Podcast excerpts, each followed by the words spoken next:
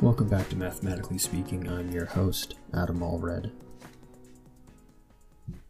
And I've been trying to record these the seasons after season zero in bulk so that I can just um, upload them, put a release date, and then I can continue on the other seasons. This, this season I have have done that as well, so I'm having to record these last few episodes and upload them right away. So this one's being recorded on June 4th, and I know it's bad to date your content, but that's this is fine. Um, the events that have been happening in the U.S. the last few days have definitely th- uh, gotten me sick to my stomach a few times, and so with the small platform that I do have. Um, I feel like I have to say something. And so I feel like the best thing I could do is to offer the beginning of this episode up as a moment of silence that will last for 8 minutes and 46 seconds. I encourage you to sit in the silence if you haven't donated and you can, um, you can find a Black Lives Matter, Black Lives Matter um, page that will have links to funds that you can donate to um, in the uh, show notes for this episode. If you haven't signed any petitions, I encourage you to do that. Those are quick and easy. Can't stop you from skipping ahead, but I hope you don't. So, in um, memory of George Floyd, rest in power.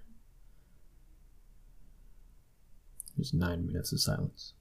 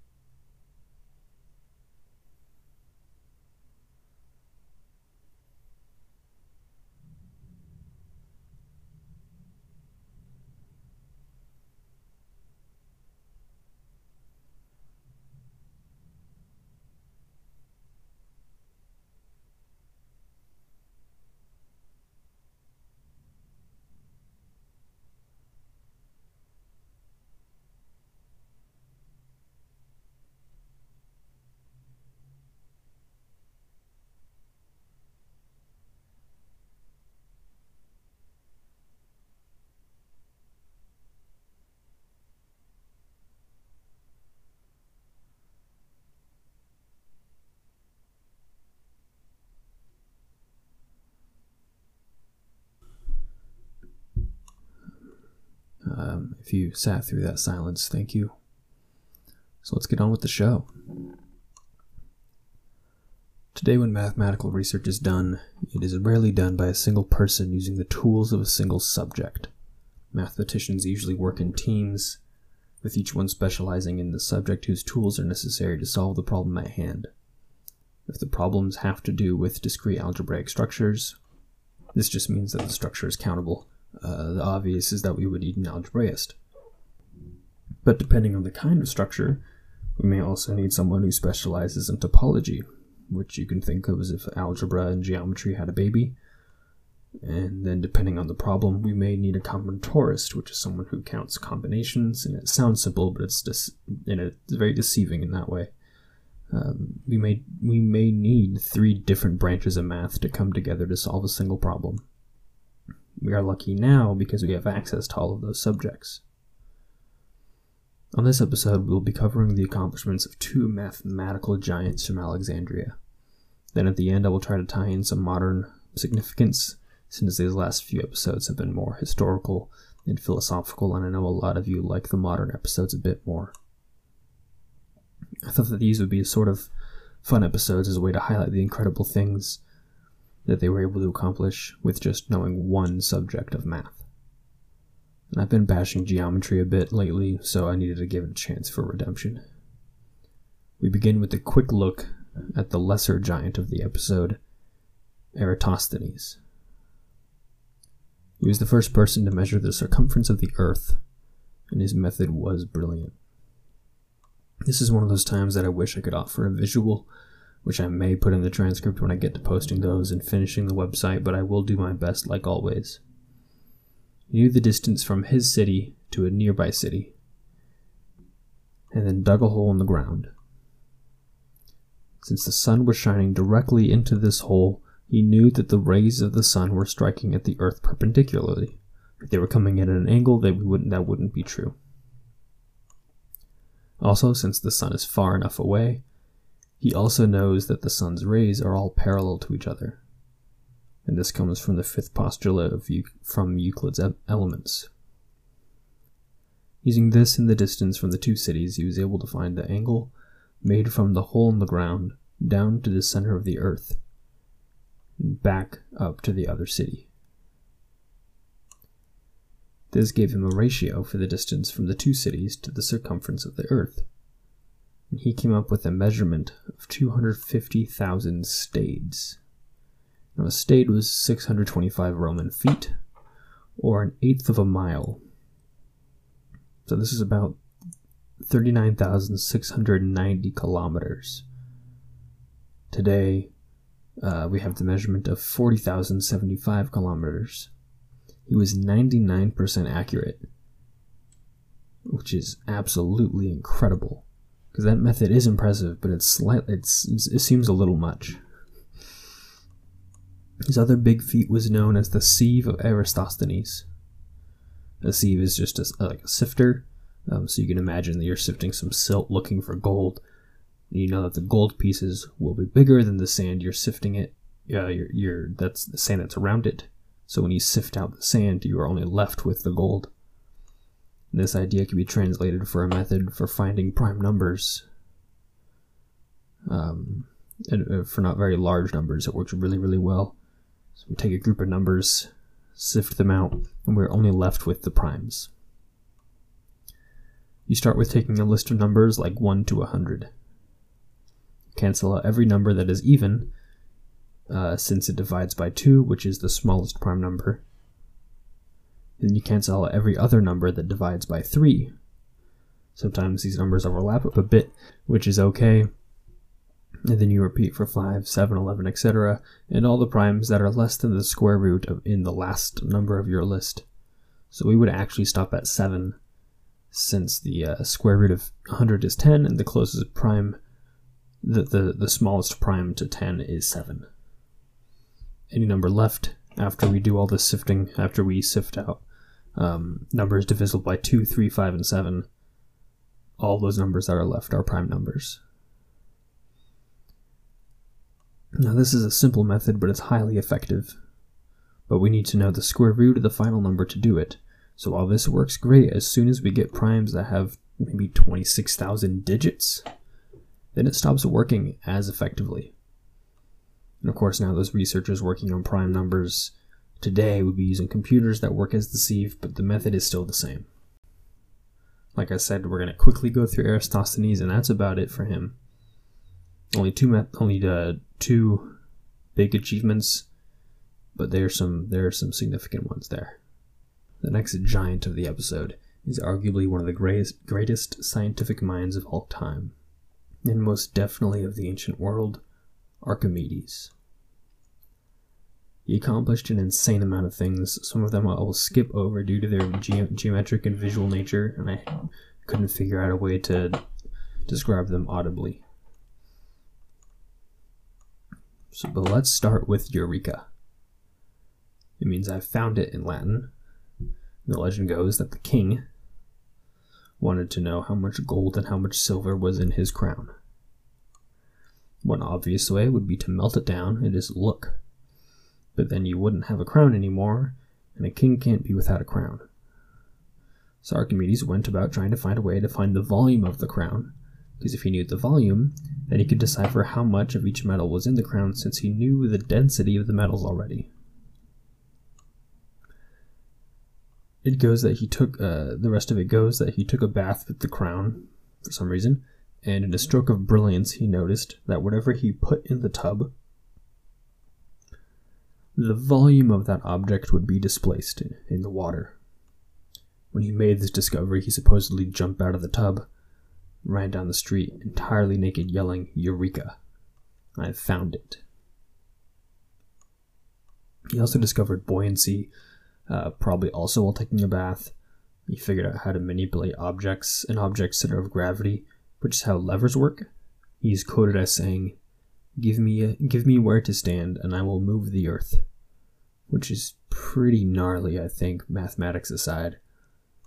But moving on, he also found out how to find the area of a circle using only triangles, and he has a spiral named after him. So here's another little thought experiment. If you have a record playing some music, like an old school record player, and there's a bug on the record walking forward as the record spins. The path of the bug is called an Archimedes spiral. This spiral is also sometimes called the golden spiral, since its proportions give us the golden ratio mentioned in previous episodes. We found the ratio between spheres and cones and cylinders. The volumes of the sphere and cone will equal the volume of the cylinder when those two are added. And lastly, he estimated the number of grains of sand in the universe. Universe has to be taken with a grain of salt. However, uh, this is the universe of the ancient Greek cosmology, not our current understanding of the phrase. And I wasn't able to find the method that he used for this anywhere, um, but he came up with an upper bound of 10 to the 63rd power. That's 10 with 63 zeros after it. And for scale, that's a trillion. A trillion has 12 zeros after that. So that's a trillion. A trillion followed by five more trillions. And then another thousand. It is absolutely massive. And he was clearly a genius, uh, but he did more. He did one more thing that was important for the culture of mathematics. He broke Plato's hold on math just a bit, just enough. Remember that Plato had his rules for doing math, that it had to be done with nothing but a straight edge and a compass, and that straight edge was not allowed to have any markings on it? This caused some problems uh, to become apparently impossible, but Archimedes was able to see past this ridiculous rule, and so he put one mark on the straight edge just to prove the point. And with this one tick mark, is able to solve several of those un- of those impossible problems, including trisecting an angle, which is just cutting an angle into equal thirds. Now for some more time traveling. Let's go back to those prime numbers. They've been in two episodes now in a significant way, and they're going to be in more. They're part of the Math Bible, and people have been spending centuries trying to find them all. They're sort of like mathematical Pokemon, except we can't find them all This may seem obvious because there's an infinite number of them, but that's not why. Because they don't seem to have a pattern. We don't have a formula for them. If we had a formula, even though there's an infinite number of them, we could just plug in whatever is needed and a prime number would spit out, and we'd have a way to find them all, or to find whatever one we wanted. The largest prime number that we have is a, is, is a Mersenne prime, which is a it's a prime number. You take two, raise it to a prime power, um, and then you subtract one from it because it's, it's it's likely that a power of two, one number below that, is going to be a prime since powers of two obviously aren't because two divides them. So the largest one that we have is 2 to the power of 82,000. No, sorry. 2 to the power of 82,589,933 minus 1. This number has 24,862 48 digits. This number is huge. I tried to find it. I tried to find it entirely written out, but I couldn't. And so it lists digits, then it says skipping a couple hundred thousand, and then it lists some more, and then it says skipped the last couple hundred thousand. Uh, so in a search for the formula of all these prime numbers, we have started splitting them into different kinds, like Mersenne primes. If a bunch of primes all behave the same way, then we can group them together and we're one step closer to finding a formula for those for all of them. And a lot of the time, the formula sort uh, formula of sorts is put into a supercomputer, and then the computer just tests different numbers against that formula and determines if it's a prime or not using the sieve that was mentioned at the top of the show. But why does this matter? Why are we doing this? Besides mathematicians, besides mathematicians being the biggest nerds and just wanting to know out of curiosity. There's a potential cybersecurity application to prime numbers. Not a potential one, there is a, there is a cybersecurity application to prime numbers. In those movies where someone is hacking into some super secure government site or something, and they just show them typing away and running algorithms in green code that looks like the Matrix, and then they get the dramatic the, the dramatic music when they turn and say, I'm in, what are those algorithms doing? They're just factoring numbers. That's it. The simple doesn't always mean easy. A large part of firewalls are layers and layers of large numbers, like hundreds of thousands of digits long numbers. But if you can factor a number, then you can create quote unquote holes in the walls and you can quote unquote get in. This means that knowing if a number is prime is very important. If it's prime, then you know its factors right away. 1, and then that number. This lets you save so, so, so much time in computing. And if it isn't a prime number, then you start dividing by primes right away.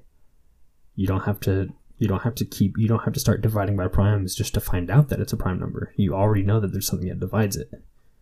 So you use the sieve. You take the square root, check all the primes less than that, and it's if you're using a supercomputer, that's quick. So there's a race to find a formula for prime numbers because this is sort of like a spy movie. Get it in the wrong hands. Who knows what can happen? Thank you for listening. Hope to see you next time.